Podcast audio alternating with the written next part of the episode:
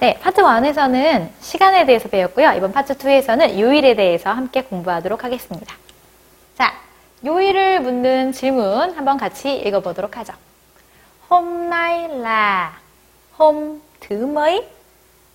Là hôm thứ mấy? 자, 앞뒤로 지금 모르는 단어가 나오셔서 다들 동공지진. 네, 어려우실 것 같은데 차근차근 설명해 드릴 테니까 너무 걱정 마시고요. 한번 따라 읽어주세요. Hôm nay là hôm thứ mấy? Hôm nay là hôm thứ mấy? 네, 자 일단 첫 번째 단어 hôm nay는 오늘이란 뜻이에요. 자 읽어볼게요. hôm nay, hôm nay 오늘이란 뜻입니다. 자, 라는 이다라는 뜻이었고요. 자, 여기서 사실은 홈을 주로 생략을 합니다. 그래서 이거는 신경 쓰지 마세요. 자, 그 다음에 드라는 단어는 몇 번째라는 뜻이에요. 자, 이 드라는 단어는요. 숫자 앞에 붙어서요. 이 숫자를 서수 표현으로 바꿔주는 기능을 해요. 자, 우리 숫자 중에 아는 거. 이, 하이, 이라는 뜻이죠. 앞에 틀을 붙이게 되면요. 이게 서수가 됩니다. 이가 아니라 서수, 순서를 나타내는 수니까 두 번째라고 만들어주는 기능을 하는 게 이 트고요. 머이는 우리 배웠지만 수량을 물어보는 의문사였죠. 몇이란 뜻이었죠. 그래서 몇 번째, 몇 번째. 오늘은 몇 번째인가요? 자, 요 홈이라는 거를 살리자면 홈은 날이란 뜻이에요. 그래서 지역하자면 오늘은 몇 번째 날일까요? 네. 자, 한국말 해석은 뭐라고 되어 있어요? 오늘은 무슨 요일인가요? 라고 되어 있죠. 어, 좀 다른 것 같은데, 직역하면. 네, 베트남 사람들이요, 요일 표현을 우리나라처럼 월, 화, 수, 목, 금, 이렇게 요일의 이름을 통해서 표현하는 게 아니라 서수로 표현을 해요. 그래서 베트남에서 일요일이 첫 번째 날, 주일이고요. 월요일이 두 번째 날, 두 번째 날, 화요일이 세 번째 날, 이런 식으로 요일 표현을 합니다. 그래서 지금 질문이, 자, 해석은 오늘은 무슨 요일이요? 라고 되어 있지만, 네, 베트남어는 오늘은 몇 번째 날인가요? 라고 되어 있습니다. 자, 그래서 이따가 서술을 좀 배우고요. 그 다음에 요일 표현을 정확하게 알아보도록 할게요. 자, 요일을 묻는 질문 다시 한번 따라 읽어주세요. Hôm nay là thứ mấy? 네. 자, 그 다음에요. 오늘이라는 단어를 배우셨는데, 오늘만 배우면 안 되죠? 오늘, 어제, 그제, 내일, 모레 다 알아야 하겠죠? 네. 오늘. 자, 읽어볼게요. Nay. 자, 어제. Hôm qua. 그제. Hôm kia. 자, 내일. Ngày mai. Ngày mai. 모레. Ngày kia. Ngày kia. 네. 자, 그러면 이거를 무작정 외우는 것도 좋지만 약간 끼어 끼어 겹친단 말이에요. 그죠? 네, 그래서 조금 쉽게 외울 수 있게 분석을 해드리도록 하겠습니다. 자, 이 홈이라는 단어는요. 날이란 뜻이에요. 자, 그 다음에 나이라는 단어가 있는데요. 나이는 이라는 뜻이에요. 그래서 홈이라는 단어랑 나이라는 단어가 결합을 해서 홈나이가 되었습니다. 이날, 오늘이 되었죠. 자, 여기 보시면 여기는 성조가 있죠. 네, 성조가 있어요. 근데 여기는 성조가 없어졌어요. 네, 베트남어에서 두 개가 한 단어가 될 때, 그러니까 홈이라는 단어랑 나이라는 단어가 결합을 해서 완벽한 한 단어화 됐을 때, 이달이라고 하지 않고 더 이상 해석을 어떻게 하죠? 오늘이라는 단어로 쓸 때는요, 앞에 거에 성조가 없으면 뒤에 것도 없어져요. 네, 발음을 편하게 하기 위해서인 것 같아요. 그래서 홈나이보다는 홈나이가 더 빠르고 쉽게 발음할 수 있어서 네, 앞에 거에 성조가 없으면 뒤에 것도 없어지는 경향이 있습니다. 모든 단어가 그런 건 아니고요. 몇몇 단어에서 이러한 현상이 일어납니다. 자, 그래서 홈나이는 이날이라고 해석하기보다는 오늘이라고 해석해 주시면 돼요. 자, 홈나이가 홈이라는 단어, 나이라는 단어가 결합해서 오늘이라는 뜻으로 쓰인다. 자, 그 다음 어제. 자, 어제 할 때요 꽈는요. 꽈가 지나가다 라는 단어라는 뜻을 가지고 있어요. 꽈가 지나가다라는 뜻이에요. 그래서 지나간 날 언제일까요? 어제가 되겠죠. 그래서 홈과 붙어서 어제라는 표현이 됩니다. 지나갈 날, 지나갈 과자라고 보시면 돼요. 한자로 과. 과를 과라고 읽고 지나간 날 이렇게 보시면 됩니다. 자, 그 다음에 여기 홈 끼어 할 때 요 끼어가요. 저라는 뜻이에요. 지시할 때 이거 저거 조금 멀리 있는 대상을 지칭할 때 우리 저라는 지시 형용사를 쓰죠. 그래서 오늘 기준으로 네 보세요. 오늘 기준으로 어제 다음에 저쪽에 있으니까 그제라고 부른다고 생각하시면 쉽게 암기할 수 있겠죠. hôm kia 하면은 그제가 됩니다. 자 내일 ngày mai는요. 네 외우셔야 합니다. 이건 힌트가 없어요. 네 힌트를 하나 드리자면 요 ngày라는 단어가 날이라는 뜻이에요. 날. 그래서 우리 다음 chapter, chapter 7에서는 날짜를 배울 거거든요. 생일과 날짜를 배울 건데, 그때 예를 들면, 어, 오늘은 3일이야, 오늘은 6월 3일이야, 이런 식으로 할 때, 이런 식으로 사용이 되거든요. 3일. 날짜를 얘기할 때 ngày가 일이라는 뜻이에요. 그래서 ngày만 놓고 보자면 일이라는 뜻입니다. mai는 베트남어로 내일이란 뜻이에요. 그래서 ngày mai 하면 내일 날이 되겠죠. 자, 모레 한번 보실게요. ngày kia, 어디서 많이 보던 건데, kia. 자, 저라는 뜻이죠. 역시 오늘 기준에서, 네, 모레는 하나, 내일 건너뛰어서, 그 다음에 있으니까, 응아이 끼어, 저쪽에 있는 날이라고 보셔서, 끼야라고 보시면 됩니다. 자, 그리고 쉽게 외우는 방법. 자, 오늘까지는 뭐를 써요? 홈, 홈, 홈을 쓰고, 네, 미래는 뭐를 써요? 응아이, 응아이를 쓰네요. 자, 이것도 법칙이라면 법칙일 수가 있겠네요. 그래서 외우실 때, 오늘 기준으로 해서, 어제, 그제는 홈을 쓰고, 내일, 모레는 응아이를 쓴다. 자, 결론적으로 응아이도 날이고 홈도 날이니까 홈이랑 응아이는 같은 뜻이에요. 그렇죠? 같은 뜻인데 오늘, 어제, 그제 할 때는 홈을 쓰고 내일, 모레 할 때는 응아이를 씁니다. 네. 이렇게 외워두시면 확실하게 정리해서 외울 수 있겠네요. 자, 저희 끝에서부터 읽어볼게요. 홈기야, 홈과, 홈나이, ngày ngày kia, hôm kia, hôm qua, hôm. 네. 자, 그래서 그제, 어제, 오늘, 내일, 모레까지 배웠습니다. 다음.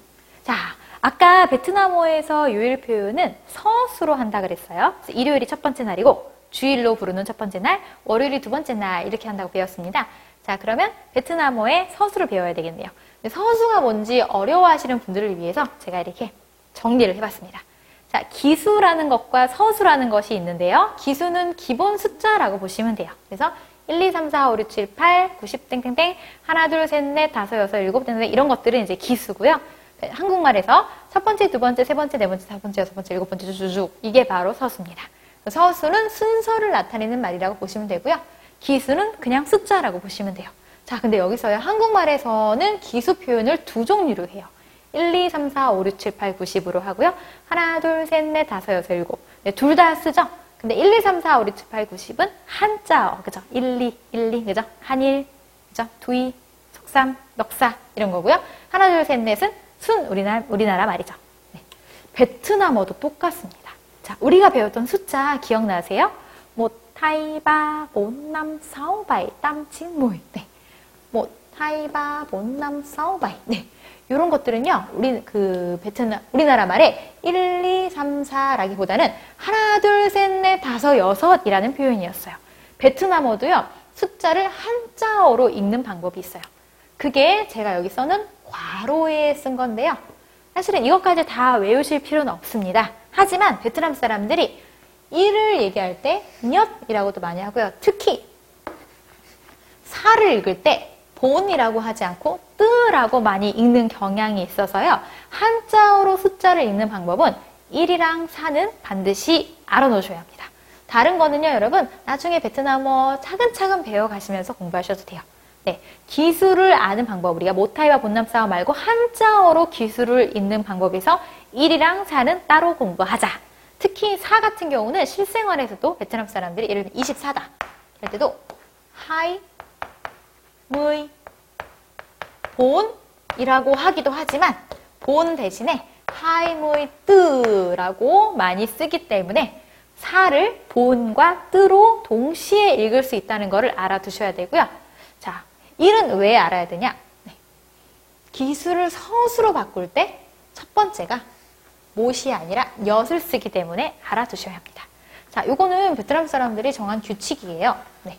자, 그래서 아까 잠깐 설명을 드렸는데 서술을 만드는 방법은 트 다음에 기수를 쓴다고 배웠어요. 트 다음에 우리가 알고 있는 숫자를 넣으면요. 서수가 됩니다. 자, 우리나라 말보다는 조금 간편한 편이죠.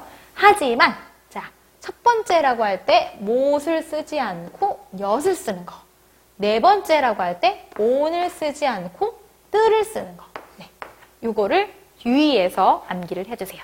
그래서 한자어로 숫자를 읽는 방법 중에 엿과 뜨는 알아두셔야 합니다. 네. 자, 그러면 이 법칙에 의거해서 서수로 기수를 서수로 바꾼 것을 한번 읽어보도록 할게요. 트녁, 드하이, 드바, 드뜨, 드남, 드사우, 드바이. 다시 트녁, 드하이, 드바, 드뜨, 드남, 드사우, 드바이. 자, 다시 한번 정리할게요. 자, 베트남어에서 서수는 어떻게 만드냐?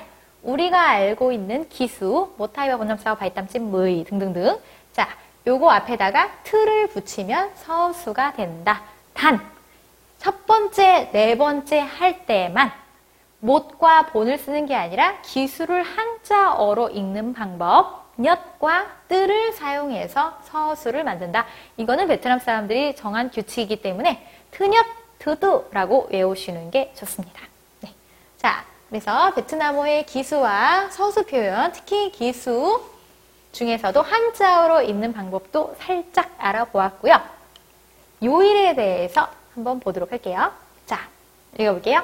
홈나일라, 홈드바, 홈나일라, 홈드바.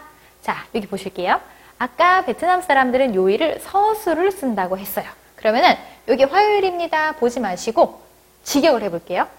자, 오늘은 홈은 날, 나이는 이, 이 날은 이다. 오늘은 이다.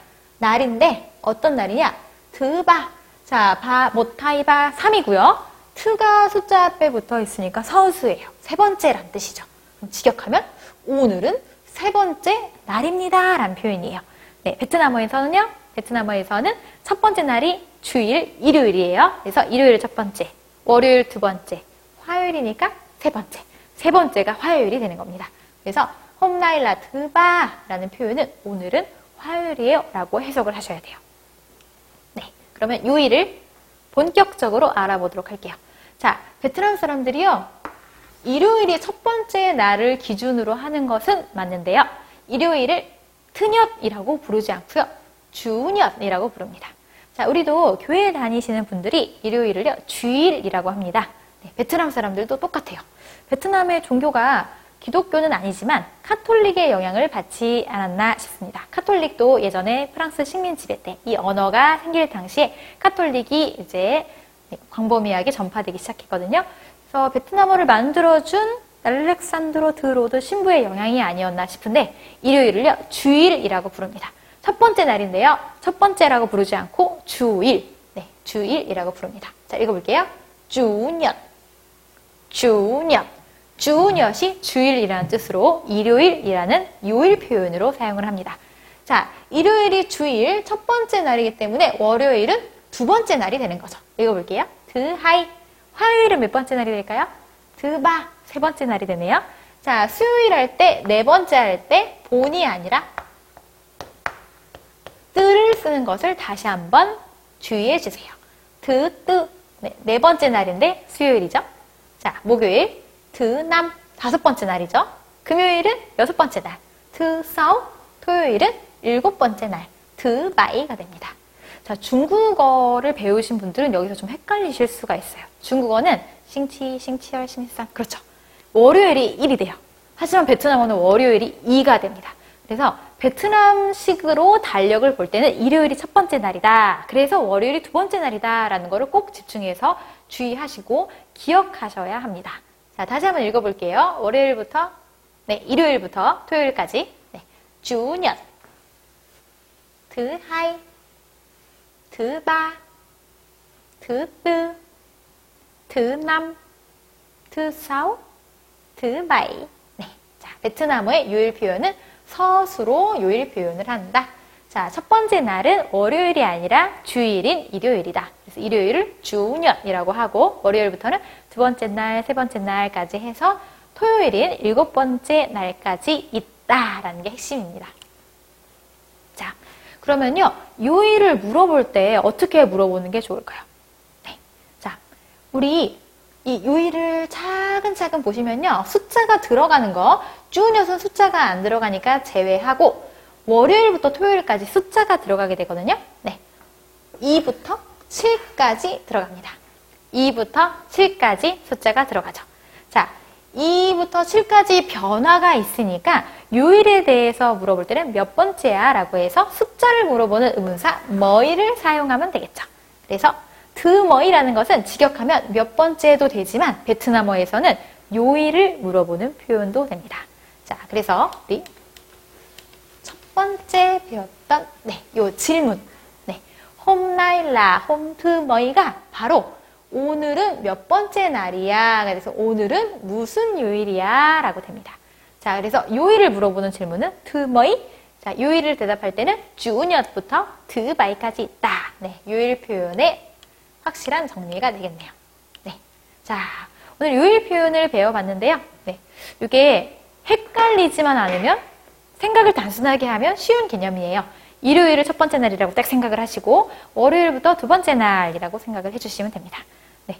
자, 이게 생각은 그래도 바뀌어도 입으로 하면은 잘 안 나오거든요, 순간. 그래서 요일 표현 같은 경우는 자꾸 말하기 연습을 하셔서 네, 익숙해지시는 게 좋겠습니다. 네. 자, 그러면 오늘은 며칠인지 한번 이야기해보고 마치도록 할게요. 자, 오늘 홈나잇 라. 자, 오늘은 금요일이다. 한번 예를 들어 해볼게요. 홈나일라. 금요일이면 일, 월, 화, 수, 목, 금. 이렇게 숫자를 세주시면 좋아요. 여섯 번째 날이네요. 그러면 트, 다음에 사우. 이렇게 해주시면 되겠죠. 자, 오늘은 여섯 번째 날. 오늘은 금요일이다. 자, 읽어볼게요. 홈나일라, 트, 사우. 홈나일라, 트, 사우. 네. 자, 이렇게 해서 요일 표현 정리하고요. 자, 우리 챕터 7에서는 생일과 날짜에 대해서 이어서 공부하도록 하겠습니다. 네, 수고하셨습니다.